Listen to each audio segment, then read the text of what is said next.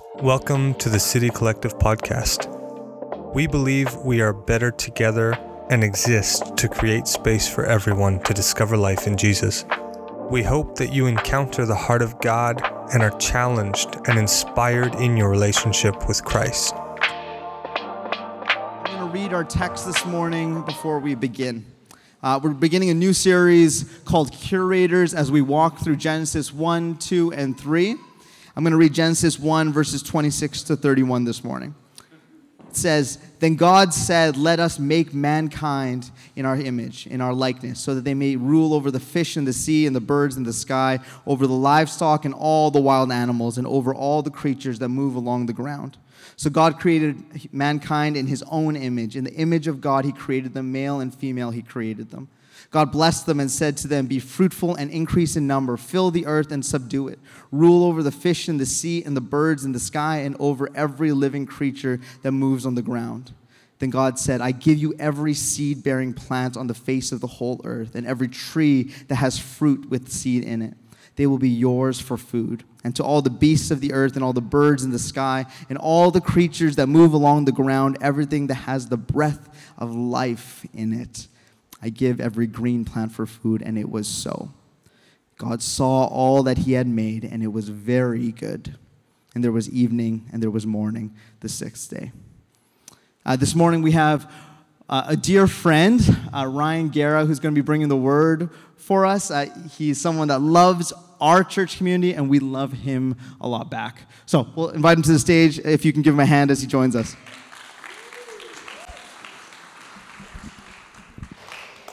Do we have any Mr. Beast fans in the house? Hey, Mr. Beast fans? If you have no idea what I'm talking about, Mr. Beast is, I think, probably the most famous YouTube channel in the world. Um, so maybe you're just like not spending enough time on YouTube. That's the takeaway today: is to spend more time on YouTube. Um, anyways, Mr. Beast, he's this guy that gives away like cars and houses and does all, like, I want to be on his channel on the receiving end of that. But one of the things he does, and a bunch of other YouTubers do this as well, is they do this thing where they're like, they give you two options either something concrete, like a, a certain amount of money or a certain item, or like a mystery box. So it might be like $1 or the mystery box or $100 or the mystery box. This one guy, he goes into stores, and when he goes to buy something, he's like, I can either pay for it or give you the mystery box. Sometimes it's like big, like here's $1,000, $2,000. Like, or, or, imagine someone going up to Jason and being like, hey, we'll give you like a permanent church facility so you don't have to set up chairs every weekend, or else the mystery box. I got to tell you something about me. I am a hardcore mystery box person. Uh, the, is, that, is that me making some like, okay, yeah, sorry, I'm just going through some voice changes up here. But um, the, I, I, like, I am so dedicated to it that that would be like, I, I can't imagine what Mr. Beast would have to offer me for me to not go for the mystery box every time. Like if I saw him coming down the street, even before I knew if I was to be on his channel, I'd just be yelling mystery box. You know, I love the mystery box because it could be anything. It could be, and I would rather if it was like this thing, the concrete thing in the mystery box, and it was the same thing, I'd still rather get it out of the mystery box because it's way more exciting. Jason has very generously invited me to come and uh, just share a little bit this morning from Genesis 1. And what he particularly wanted me to dig into is what I believe, and maybe some others that I've studied believe, Genesis 1 teaches us about the intention of God's creation, God's purpose behind creation. The picture I get from Genesis 1 is that God did not go for the mystery box on this one. He didn't like open up this cosmic thing and it was like, whoa, that's what popped out.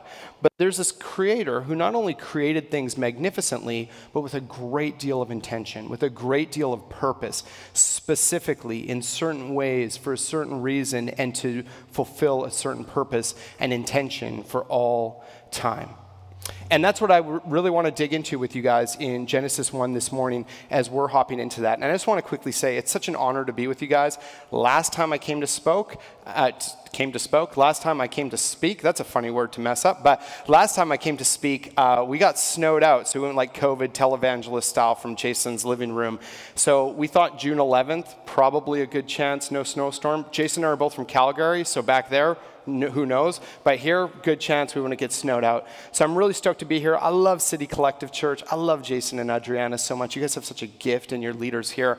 What a great community to be a part of. And I'm particularly pumped to be here because it's lunch after Sunday. I came on the right Sunday. So, anyways, I saw the schedule for City Collective and I saw that it was good, and I decided this is the one.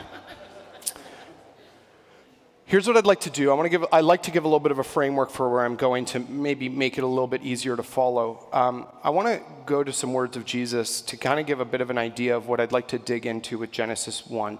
So there's this point in the Gospel of Matthew where uh, someone comes up to Jesus and he asks him this question. He says, "What's the most important part of the law? Like, what's the most important commandment?" And a lot of you, if you've been around church for a while, you know this. On, in Genesis or in Matthew 22, verse 37, Jesus replies. He says, "The most important command. It's really easy. Love the Lord your God with all your heart, with all your soul, and with all your mind. I don't know if I got that in the right order, but those three things your heart, your soul, and your mind. Love God with all of that.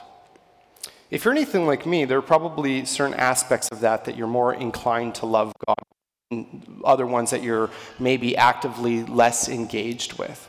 What I would like to do, if while we look at Genesis 1 this morning, and you know, I could talk for 20 hours about Genesis 1. It's such a rich text, but Jason asked me to limit it to two and a half hours, so I'm going to try to keep it there. Just kidding. If I go over on lunch Sunday, that is like, you know, really bad form. But we talked for a long time, but what I'd really love to do is I, I would love for us to dig into maybe how this speaks to our mind, to our heart, and to our souls. And what I mean by that is our mind, think about like what we think about, our hearts, what we feel, and our soul, maybe the culmination of that, and as a result, what we are inclined to do. Our minds, our thoughts, our hearts, our feelings, and as a result, what we do. And I'd love to kind of engage that in three different areas. Um, and there might be some crossover, but first I'd love to start by speaking to our minds. Genesis 1 1, if you grew up going to Bible camp, you memorized this. In the beginning, God created the heavens and the earth. That word heavens there doesn't mean like some floaty cloud castle with like full of angels. It means the cosmos, the universe, everything. This is a statement that says God created all of it. God created everything. Now, for a long time, for me growing up in the church, uh, Genesis 1 was really more just kind of like the battleground of debate over like how creation happened and when it happened and how old the earth is. And I, I just I just don't feel like that's the best approach to this text. I think whenever God inspires biblical authors to write, they're answering some kind of big question that helps us engage in how we follow Jesus and how we work out theology in our life.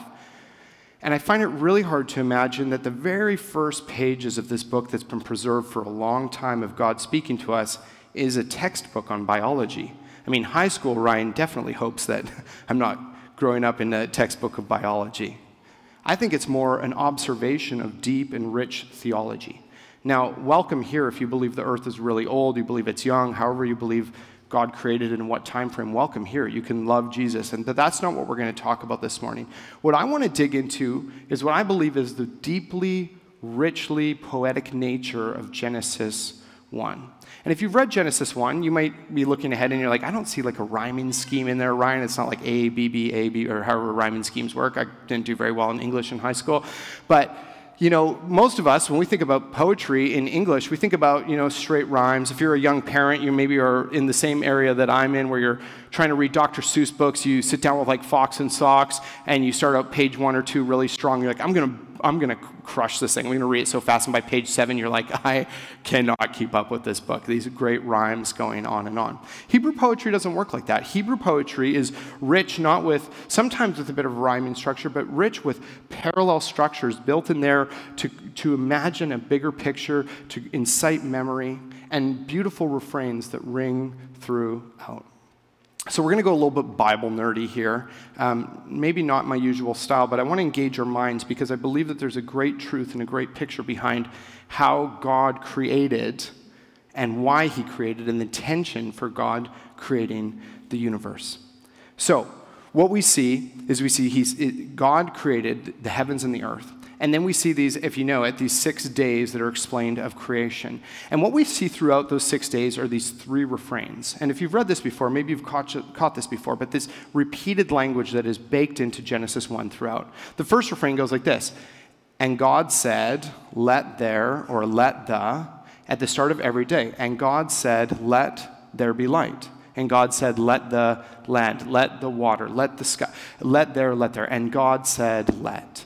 This is this refrain that starts every day of creation. It's this powerful reminder that God is speaking creation into existence. And each day ends with this cool refrain that says, And there was morning and there was evening, the blank day. There was evening, there was morning, the first day. There was evening and morning, the second day, third day, fourth day, fifth day, sixth day. And my favorite refrain, and we sang a song just like this God saw that it was good. God saw that it was good. We see this showing up seven times throughout this account. Interestingly, if you go through and you're like me and you're like, I'm going to check and you're going to read, you'll see that on day two, God doesn't say it was good. We all have Mondays, right? So we'll give him a pass on that. God saw it was good. God saw it was good. God saw it was good. Good, this Hebrew word, you've maybe, it's been popularized by um, Bible Project, Scot McKnight's book, A Church Called Tov. This Hebrew word, Tov, you don't need to remember that, means it's good.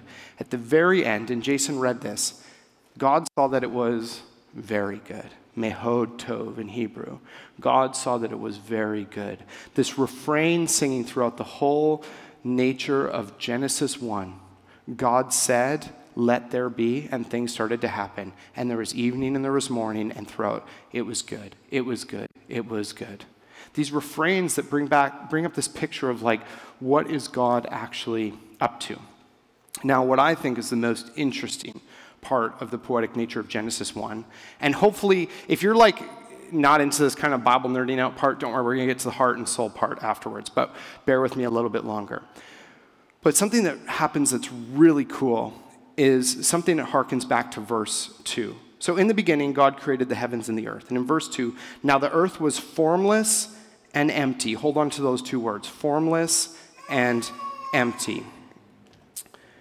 Darkness was over the surface of the deep, and the Spirit of God was hovering over the waters. That darkness over the deep, many scholars and commentators would speculate that it's kind of this language of chaos, this emptiness, this swirling mass of kind of nothingness and dark waters kind of flying all over the place, kind of like a constant hurricane with the lights off.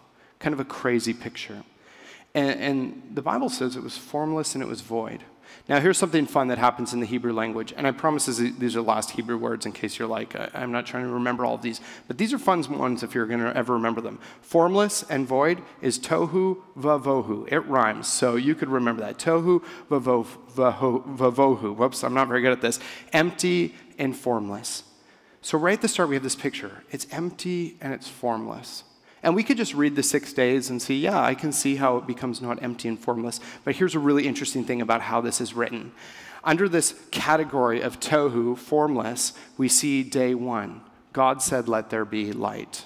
I think a lot of us know that. God said, Let there be light. All of a sudden, we see a little bit of form. Things were formless. We see a little bit of form. There's some light. It's a little bit less, a little bit less chaotic.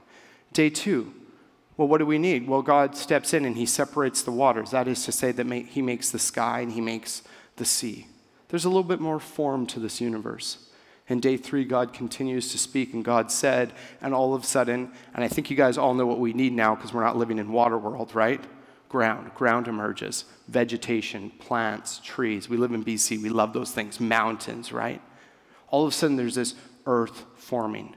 And we have this formed universe. And things are no longer formless, but it's still empty. And note the really beautiful parallel here. So in day one, God said, Let there be light. On a second set of three, day four, well, what do we fill that formlessness with? God makes sun, moon, and stars. The light is fulfilled with the sun, moon, and stars. Day two, well, there was water and sky, so but those are still empty. Those are those need to be filled and they get filled with birds and fish at the command of God's voice. And then in day six, as we see earth emerge, you guys know animals, people, mosquitoes too. I know. I've got big questions one day when I see God, and I'm like, hey, I've got lots of theological questions, God, but like mosquitoes and appendixes, I just don't understand. I promise, a very intentional creation. Sure there's a great reason. Or maybe he just like Men in Black pens us when we get to heaven and we forget about mosquitoes or. I don't know. I don't know how it works. It's this beautiful poem. So, who cares, Ryan? Cool. There's like this nerdy way of looking at Genesis 1 that brings this poetic framework in. Well, I think when we understand how the author has penned this, how God has inspired them to pen this, and draw these parallels out, what it draws our mind to is what God is actually up to and what his character is actually about. And if we imagine a God who looks at an empty void, a wild wasteland, this swirling dark hurricane that is formless and empty, and is the God that conti- starts to speak form into the formlessness and fulfillment into the emptiness, we start to understand that there's this God who is the God who speaks into the formless and the empty nature of his creation, the tohu vavohu, and he brings life and he brings a beautiful picture of creation, and all of it's so fine tuned to work together. I mean, Earth's the right temperature. You guys know all this, all the things that work together, all the amazing things, the fact that your fingers are different lengths, but when you bend them in, they're like the same length. Like, how does that happen? You know, someone thought of that. That's an amazing invention.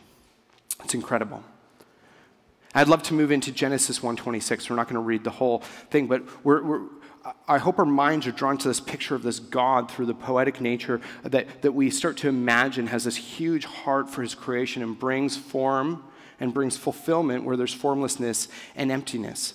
And at the very end of it, at, at, at the culmination of all of this, in Genesis 1:26, we see God kind of lay the centerpiece. Jason read this earlier. Then God said, Let us make mankind in our image, in our likeness, so that they may rule over the fish in the sea and the birds in the sky over the livestock and all the wild animals, and over all the creatures that move along the ground. I'd love to, for us to like maybe lean into the heart part of this now. We can love the Lord our God with our minds because we can maybe imagine him as this incredible creator. But what does this do for our hearts? At the very end of this, God does this really special thing. He talks about this differently than any other part of creation. He says, let there, let there, let there. But then all of a sudden he says, let's do this in this really incredible, special way. Many theologians will speculate that in the ancient world, uh, people who worship pagan deities, false gods, what they would do is they would get like all their best materials together, all their precious metals, all their fine stones, all the best things, all their trades together, and they would build the most glorious temple they could to their god that they worshiped, their god that they had imagined and dreamed up. And they would build the most beautiful temple they could because they wanted to give everything they could to this god that they worshiped. And when they finished constructing their temple, what they would need to do would they, they would need to build the centerpiece of this creation, of this temple, sorry. And they would come in and they would build some kind of wooden or bronze or gold statue, an idol of their God. And I would say that's because their God isn't real, so they need to make an image, a reflection of this God, so that they can go and look at something and observe something and see that. There's this sense in which I think the creation story is God kind of saying, Hold my beer you know, that's cute what you guys are. I'm not speculating that God drank beer, okay, just in case there are any like teetotalers that are mad at me right now. But, anyways, um, he's saying, that's cute. Cool temple you guys built. Check this out. And he starts speaking this incredible garden into existence. He builds this incredible universe. One of the reasons I think the universe is still expanding is because it's just, it cannot contain the glory and grandeur of God who spoke it into existence. The universe continues to expand because God's greatness, his glory is ever increasing. It's infinite, it's impossible. He builds this beautiful temple. And what does he do at the end? He mimics men, but he shows how it's actually done. And he puts in the middle of his temple this reflection, this image of who he is. I won't use the word idol because that's not a good word. But he puts this image of him right in the middle of the temple. And that's, that's us. And this isn't going to turn into some like feel good message that's like, oh, you're the best, you're creating God's image. But we should understand that at the at the very, like, eh, eh, you know, this is like the headlining act of the concert of creation. God rolls up his sleeves and che- he's like, check out my best work yet. Let me show you who I truly am by creating something in my own image. Are there areas of your life that feel formless? Are there areas of your life that sometimes feel empty? Maybe some areas of your life that sometimes feel chaotic or void, like a wild wasteland, like a swirling dark hurricane. I know for me there often are. Things don't, don't go the way I expect. I battle with my own insecurities. See, it's interesting when we battle with insecurities, which I do, and I would imagine many of us battle with our own degree of that and doubts of ourselves and of others. We're not questioning ourselves. What we're questioning is the great artist who made that masterpiece. Ephesians 2 describes us that way. He says, You're God's handiwork, his masterpiece, his incredible creation. He created you to do good works. Our self doubt, our doubt for others, when we look down on others, when we look down on ourselves, is really just a statement of our observation of God's great creation. I come back to Genesis 1 26 and 27. And I think God would say, Trust me. That formlessness in your life, that emptiness, that void, that chaos, I want to speak into that. Doesn't need to be a swirling storm. Now, I'm not suggesting that, like, if you follow Jesus, all of a sudden your life's wonderful and it's perfect and it's just hashtag blessed forever. But there is a God who created you in his image that sees those formless, those empty moments. Like Jason said earlier, prayed for us, those burden things. And he wants to speak into those. And here's something really interesting. Maybe you caught it. In 26, God said, Let us make mankind in our image, not me and my image. It's like this plural thing. You might have caught it as well in Genesis 1 now the earth was formless and empty, darkness was over the surface of the deep, and the Spirit of God was hovering over the waters. That really messes with our theology when we like celebrate Pentecost Sunday, and it's really like neat and tidy to be like, oh, this is when the Spirit came, and it's like, well, wait, the first like two sentences of the Bible, you know, and we read some stories where the Spirit shows up. And I'll say this more and more, I don't understand how a lot of that works, this idea of this, trin- this triune God. But what I do know is that right from the God, and millennials will love this, is a God who likes to collaborate. I mean, that's a millennial buzzword, right? It's a collaborative God. He does things out of relationship. And he creates us in his image, in the image of being a relational God. He loves you, he cares about you. He wants to, out of relationship, speak into that formless and void part of your life. Genesis 1:27 continues, "So God created mankind in his own image. In the image of God he created them male and female. He created them." So hopefully we've engaged our minds a little bit imagining what this poem could tell us about this great God and trying to wrap our minds around his intention creating form and fulfillment in a formless and empty universe. Perhaps our hearts have been pulled in a little bit by a God who loves us and created us in his image. But it would be a shame to walk away just kind of thinking some good things and feeling some good things and not feeling inclined to like maybe do something about that. Genesis 1:27 God created mankind in his image. If you've been around the church for a while, you've probably heard someone say that and a lot of times it is just a statement of affirmation. And I hope by the part we were talking about before, we do feel kind of affirmed as children of God that he loves, not because of anything we've done, but because God loves us deeply enough to make us in his image and to die on the cross for us and all the great things he's done for us. But more than kind of an observation, or maybe more than a comment, what I think Genesis 1:27, this statement about being created in God's image, is less of a comment and more of a commission. Less of a comment and more of a commission. It's not like at the end of this creation narrative, God just needs to be like, hey, just so you guys know, you're really, really great. God is always in the business of inciting us to live out His intention and His purpose for our lives. If you've been around City Collective, you know that you've been working through a series in Matthew. I don't know how long it will take, maybe like 17 more years, but eventually you're going to get to Matthew 28. It's the end. I'm not trying to steal Jason's thunder for when he gets there, but at the end, what's Jesus' last thing he says? He says, Go, make disciples, go on mission.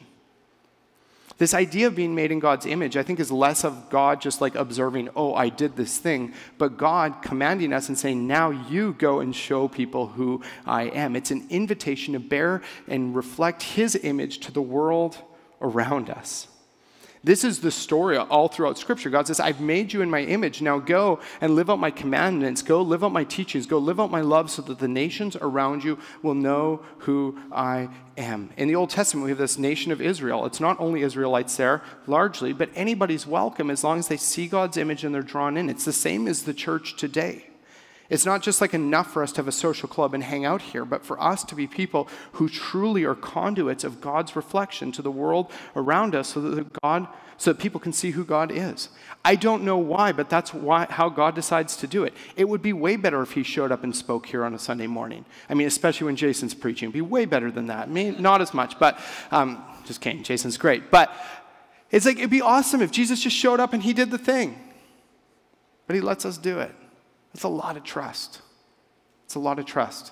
So actually, I felt a lot of trust being asked to open up a series, but I've kind of maybe it's strategic because Jason has the next couple weeks to fix everything I've kind of broken this morning, but we'll see.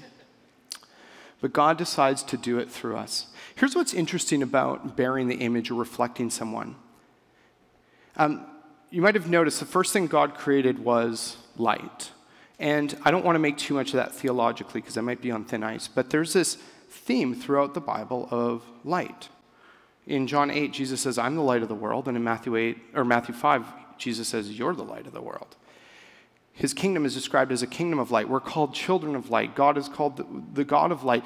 Over and over and over, there's this theme. Read John. Just go on BibleGateway.com and type in light. You'll see it show up all the time. God is described as this one, this person of light. And at the end of the creation narrative that starts with God creating, creating light, this brilliant light, we're called to bear his image, to reflect him. Maybe you know this because you're a scientist or you remember grade school, but when you see, your eyes don't actually like go out and like see a thing, like they're not reaching out and grabbing that chair and seeing it. What it is is that light reflects off of it and goes into your eyeballs and does something biological, I don't know what it is, and then you see it. What an incredible picture I think of when I think about Matthew 5 when Jesus says, You're the light of the world. Go and let your light shine before people so that they might see how awesome you are. No, if you know it. So they might see your, your Father in heaven and glorify Him. I think the idea I get for the intention of God's creation when I come to this commissioning part is that hopefully when people see me, they start to see less and less of me. That I'm disappearing, and what they're truly seeing is that radiance of God's light reflecting off of me.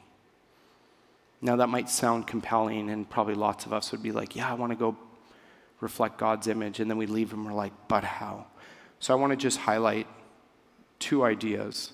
And there's a lot that could be said, but Jason asked me to speak on Genesis 1, so I want to be true to this text two ideas that conjure out of my mind when I read Genesis 1 that would really inform the way, particularly in this modern era of the church, that we could be those people who take up this commission, this mission that God gives us in Genesis 1 26 and 27, to go and bear his image to the world. I'm going to take us back to those three refrains. The first refrain, what was it? And God said, Let there be, or let them. For years reading Genesis, I missed this but one of the biggest things, again, we argue so much, like people argue about how old the earth is, and that's an interesting debate. I'm not saying you can't argue about that. But I think sometimes we miss some of the beautiful things that are really here. One of the most powerful things I think that Genesis 1 teaches us is really simple, and it's this that God speaks. He speaks. He talks a lot. In fact, that's kind of all that happens in Genesis 1 is he talks, and crazy stuff happens when he talks. When God opens his mouth and speaks, amazing stuff happens. More than when any of us speak. I've been talking for like 25, 30 minutes and nothing's been created. Maybe some people are falling asleep. I don't know. God starts talking and amazing stuff happens. God is a God who speaks. Those ancient gods that people built temples to, they didn't believe their gods spoke. When they showed up to a wooden statue that could splinter and break, when they showed up to a bronze statue that would varnish and waste away, they didn't expect it to talk. Right from the start, this relational God begins a conversation. Now, I think that that's one of the most powerful components of being an image bearer of God. But I also think it's one of the most, most missing components in our modern movement of the church. So, some of you might not know this, but hundreds of years ago, if you were part of a church, I don't think any of you were, but if you were part of a church hundreds of years ago, when you went, um, the people in charge, I don't know what they call them, church rulers. I think maybe we'll jump back to that, Jason, start going by church rulers. I think it's a good vibe. Just kidding.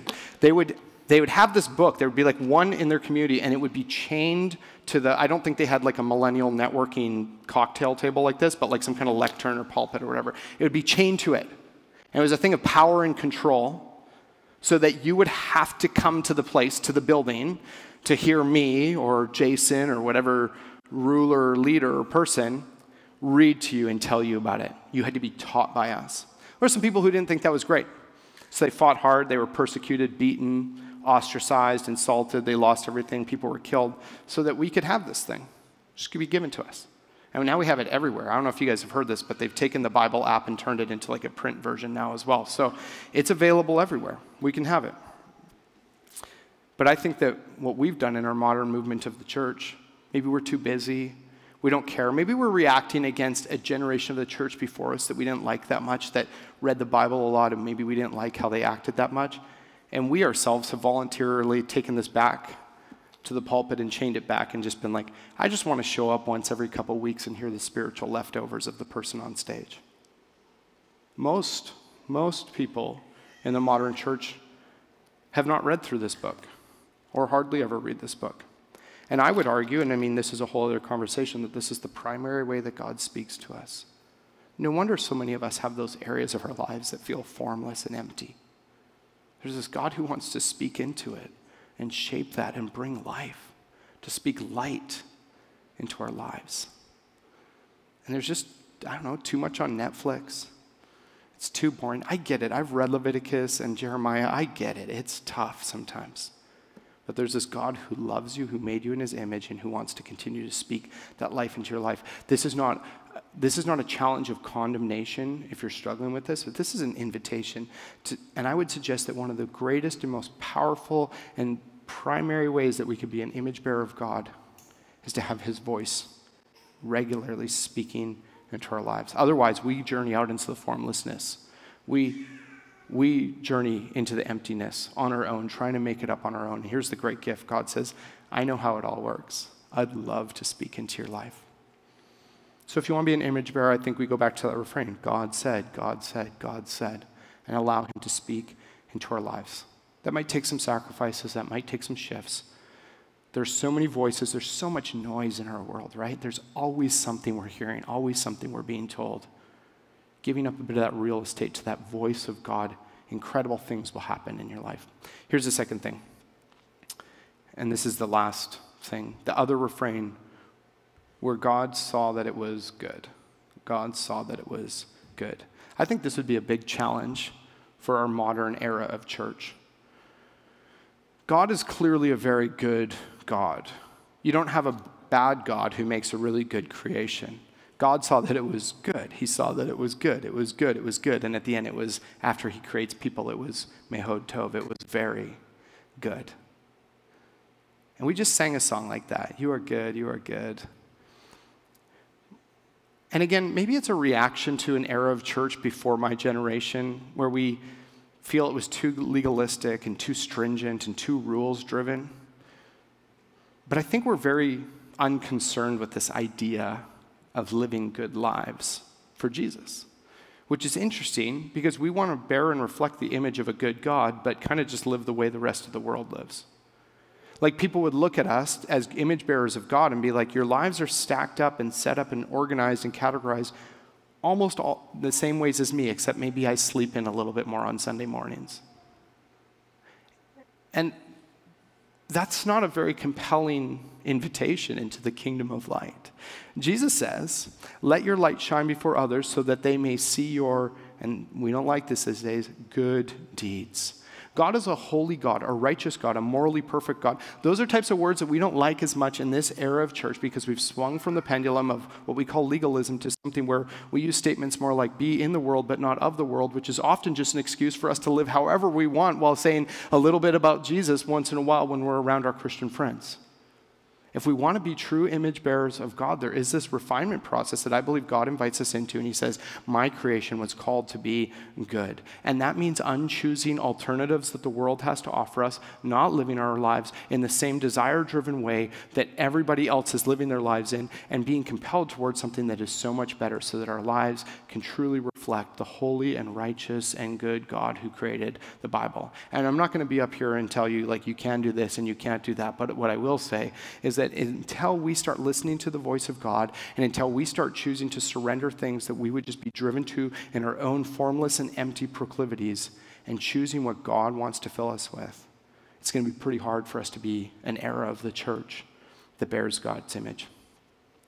I've just talked for a long time, perhaps too long. The timer hit zero. I don't know how long ago, so I apologize. I know it's lunch Sunday. Because I've talked for a while, I want to take sincerely one minute to recap. Jason invited me to talk about Genesis 1, the intention for God's creation. And this is what I would suggest I would suggest that Genesis 1 says that there is a good, holy, righteous, perfect God who, out of his relational being, looked out at a formless and empty world full of chaos and spoke form and fulfillment into it. And at the crowning moment of his creation, he creates the most beautiful, part of his creation that will have the greatest responsibility and the greatest mission to be curators, ones who steward and manage his creation well and take his light and reflect it to the world around us, which will be fueled by his voice and his goodness. And the invitation is open to any of us. I'd love to pray for you guys.